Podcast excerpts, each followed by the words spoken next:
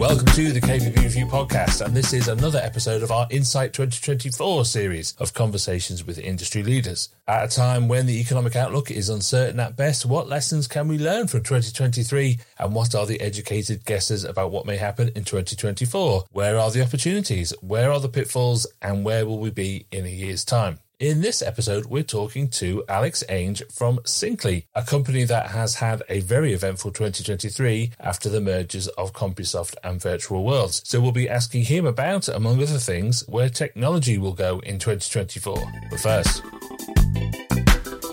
Yes, we're hearing from Cyncly today. And if you want to find out more about Cyncly, its full portfolio of products, and how it puts the user and customer front and center, then go along to cyncly.com. That's C Y N cly.com. And I'll put that link in the episode description, where you will also find links through to our other special Cyncly podcasts we did back in the summer. And it's a very Merry Christmas to Alex Ainge from Cyncly. Hello, Alex. Hi, Andrew, and a Merry Christmas to you and the KBB review team from all of us at Cyncly.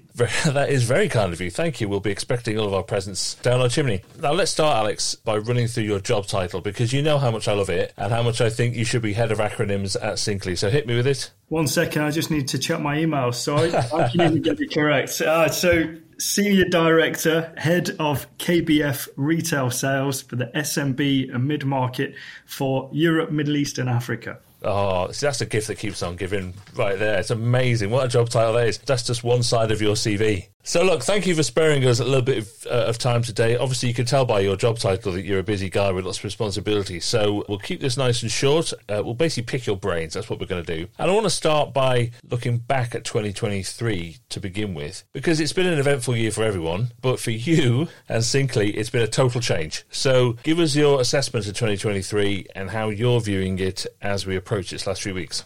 2023, as uh, many people will have experienced, has had its challenges, but also lots of positives. Within the last 12 to 13 months, we launched our brand new company name, Cyncly, and we have been proactively positioning our new branding across all key markets. And a lot of effort has gone into bringing our assets under one roof. So you imagine so many people were used to many of the business names that we have under our umbrella.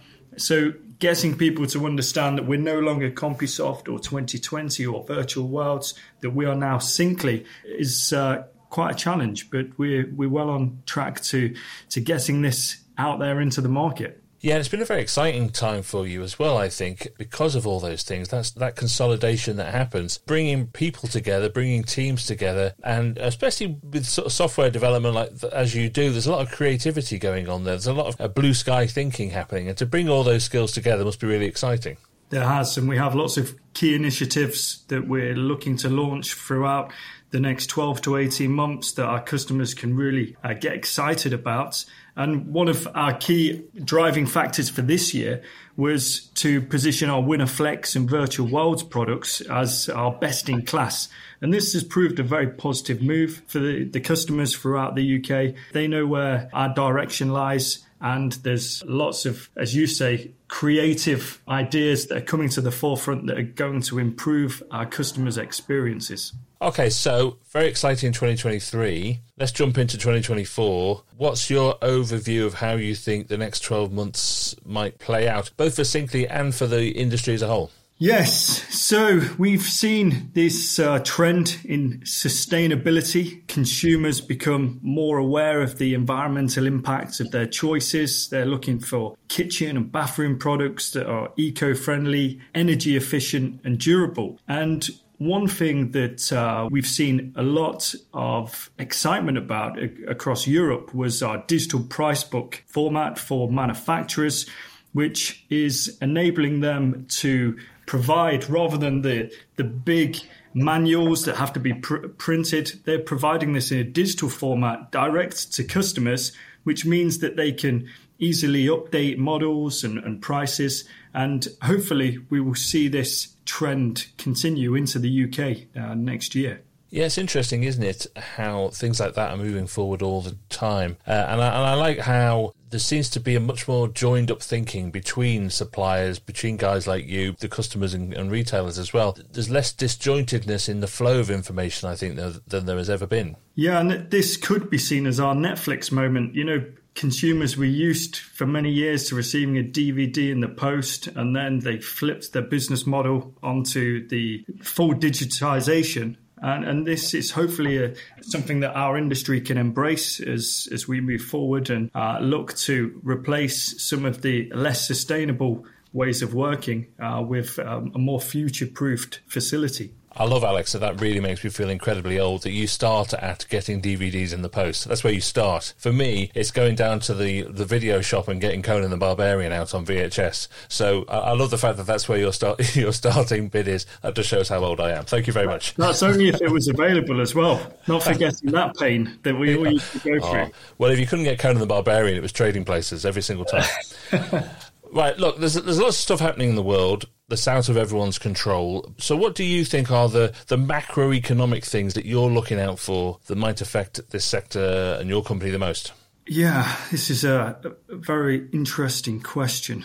We recently publicly announced our perspective on the importance of artificial intelligence solutions for the home improvement industry. And we set about building a, a team of experts to implement our strategy uh, which should begin to see the fruits of our labour through 2024. And we focused on three key principles. The power of AI is unlocked with data. So, training, optimizing AI models is all about the quantity and quality of data available. Cyncly's deep repository of data and content drawn from years of industry leading service provides a unique advantage as a foundation for AI enabled capabilities. The second principle is that the power of AI is in specific applications.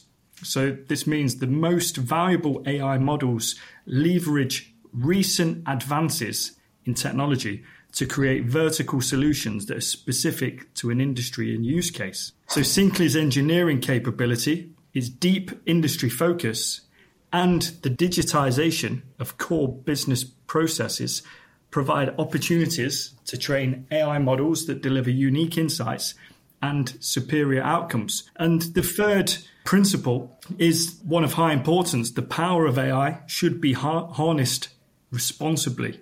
So, bringing AI to life requires the technical ability to deliver and also the values to act responsibly. Cyncly follows the highest standards on safety and security to guide the largest engineering team in the market.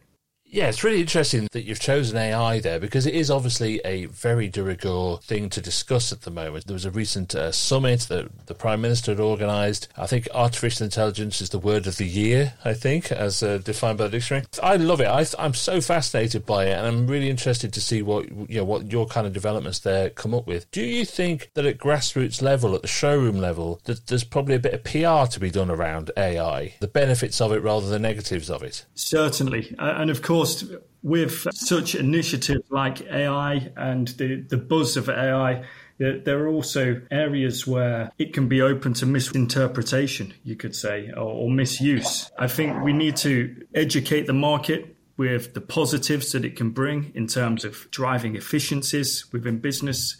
Uh, as I mentioned uh, a moment ago, like using and harnessing the, the quality of data that we have available to really improve the user experience, but also the, the end consumer experience. Someone's got to design the kitchens and bathrooms inside the Matrix, Alex. That could be you. All right, so we've, uh, we've got AI there. Where are the other opportunities for you in 2024, do you think? AI, I think, is a long tail game, although it's racing along all the time. What, what are your sort of short term opportunities, do you think? So that's a a great question, Andrew. And the, the answer would be the power of API. So many of the users may, may be scratching their heads thinking, what, what is API? Well, API uh, is an application programming interface. And this is a solution for two or more computer programs to communicate with each other. So it's a, a type of software interface offering a service to other pieces of software. And where this is really important, you think of uh, a showroom, They're using multiple softwares from different providers, and we have our enterprise API, which enables our carefully selected third party partners to seamlessly integrate with our Flex platform. So, this provides a seamless customer experience, reducing duplication of data and capturing a clear view that help drives informed business decisions. So, this is certainly something that we're seeing uh, our customers ask for, particularly the, the medium to large size businesses where they're using ERP solutions, accounting systems, being able to link all of them together for, for one source of truth. Right. So what we're talking about here is basically plugging everything into everything else. Yes. so, so it's like an enormous multi-plug socket that you have behind the telly, and everything can plug into one thing, and it all works seamlessly hopefully. But that's what I love about this, and I do like the way that Cyncly approached it this way. That yes, there's lots of very impressive technological MacGuffins happening behind the scenes, but you're doing everything from the user's perspective. You, you're trying to make their lives easier by doing all this stuff behind the screen that they don't really need to understand how it works. That's exactly the point. And by doing this, it just makes everyone's life so much easier. They're not having to duplicate information on multiple systems, it's there at the click of a button and they won't even notice that you've done all this hard work. no. That's the plan anyway. One thing we do know that's happening in 2024 is a general election. And that can always have huge repercussions on people who run businesses. So, what do you want to see in those party manifestos? Now you're putting me on the spot. Do I have to think like a politician? oh, please don't do that. Yeah. I'm asking you to think rationally and sensibly, Alex. I will try. So, what immediately springs to my mind in regards to my good colleague over at BIKBBI, Damian Walters, given the distinct lack of tradespeople and design professionals coming into our industry, we need to see a manifesto that incentivizes business to attract, train, and maintain talent. I come at this f- from a view that the government recently released a, an educational data set for last year, and it showed that 8.4% of individuals aged 16 to 18 were, were not in education or employment or any type of training course. That's a quite a considerable amount of talent there that should be utilized. Yeah, that's a really important practical point, I think. Encouraging a next generational enthusiasm for anything. I think is the government does have a role to play in that kind of thing. I think, and certainly for this industry, that needs to be where the focus lies. And having these pathways, they call them, don't they? Which is a very good way of describing them. Is something that can be set up in a very sort of centralized way. So I think that's a very good choice. I think the challenge as well is having role models for our sector. I can't really imagine many 14, 15, 16 year olds going into the speak with a career advisor and saying, I want to be a kitchen fitter. And uh, how many of those people would even know what book matching a veneer even means? So I think we have a responsibility, and I feel like the government has a responsibility as well to, to bring this to the forefront of their agenda. Well, let's try, let's try and uh, summarise uh, all the all the things we're saying here a little bit. We're in December now. Everyone's planning for 2024, and I'm sure they're way ahead in, in, terms of their order books and everything else. But if you were an independent KBB retailer, the the all important figures that we always talk about, what would be top of your list for planning for 2024? What would be the first thing that you wrote down? Okay, well, the first thing that I would write down would most likely be um, preparing the attendance of KBB. Oh, good choice, Alex. Well done. This is an opportunity to see the best of our local industry under one roof. Uh, and should really be a priority for every retailer. We've seen a slowdown over recent years, but this is really the perfect occasion to see the latest innovations, design trends, and importantly, meet with colleagues and key stakeholders across our sector and share ideas. That is a very good one to put on there. There's nothing like face to face, those kind of conversations that you can have, and you just don't know what kind of opportunities are going to present themselves to you in those conversations. I, th- I do think that's really, really important. When people go there, they have that, that realization that, you know, we're all in this together to, to, to come back to your government uh, question previously. Yeah, there's a real nice buzz and energy. And yeah, I, I really love that experience of the KBB. I always feel mentally exhausted coming away, but it's uh, yeah, it's it's a great show. I would fully recommend everyone to to make the effort to go for at least one day. Well, I would heartily endorse that. Right, let's finish this off. Let's let's bookend this properly with a very simple question that doesn't have an easy answer. Because I think New Year's always present opportunity. You know, that's what resolutions are all about when New Year's happen. You know, it's what you plan to do, how you can make the most of it, no matter what's happening around you. If you could sum up the biggest opportunity for retailers in one word, what would it be and why? I would go with the word mindset. So we're currently living in a world full of chaos, negativity, economic downturn, but we have a choice. Do we participate in possible recessions or economic downturns? Do, do we allow ourselves to be consumed by negative influences? Or do we stand tall and look at the opportunity presented and work towards achieving our goals?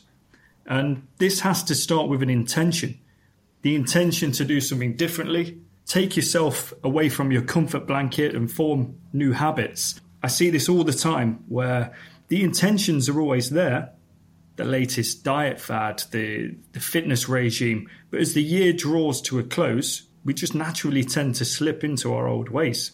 How often do we talk about energy management, proactively taking your, yourself away from the constraints of the business? This can have a huge positive impact on productivity it frees up your mind to make conscious and rational decisions. So for me, mindset is the one thing that we have in our control. I mean, I can give an example here. I had a realization that I'd, I'd formed this habit of watching the news regularly and, and listening to it on the radio. And I took the decision to stop listening and watching the news because I found it was having a, a highly negative impact um, on on the start of my day, the the end of the day, and by doing that, this initial intention quickly formed into a positive habit, and it's allowed me to begin my day in a much more positive way by just listening to music on the, the way to the office, as an example. So this is all about mindset. If you allow yourself to be consumed by the negativity, then it's a, it's a very dark place. So if you can take a step back and focus on the positive things in life, the things that are within your control. That would be my recommendation. The, the biggest opportunity is mindset. Well, that's that's a fantastic way of summing it up, Alex. Yeah, that personal growth element of it is, is really interesting, and and I think uh, particularly for a lot of uh, of independent retailers, the business is their own. They are the, they they run it themselves. They, it's probably a family affair in some way, and so mindset is incredibly important because you have so, literally so much invested in it. Look, thank you so much for your time, uh, and I really think we should have some kind of Alex Ainge positivity playlist that we should share. that you have in your car. Look, it's as interesting and insightful as always is talking to you. I know we'll be talking about AI in particular for, for, many years to come. But all that's left for me to say is Merry Christmas and a Happy New Year. Thank you, Andrew. Merry Christmas and a Happy New Year to you and the team.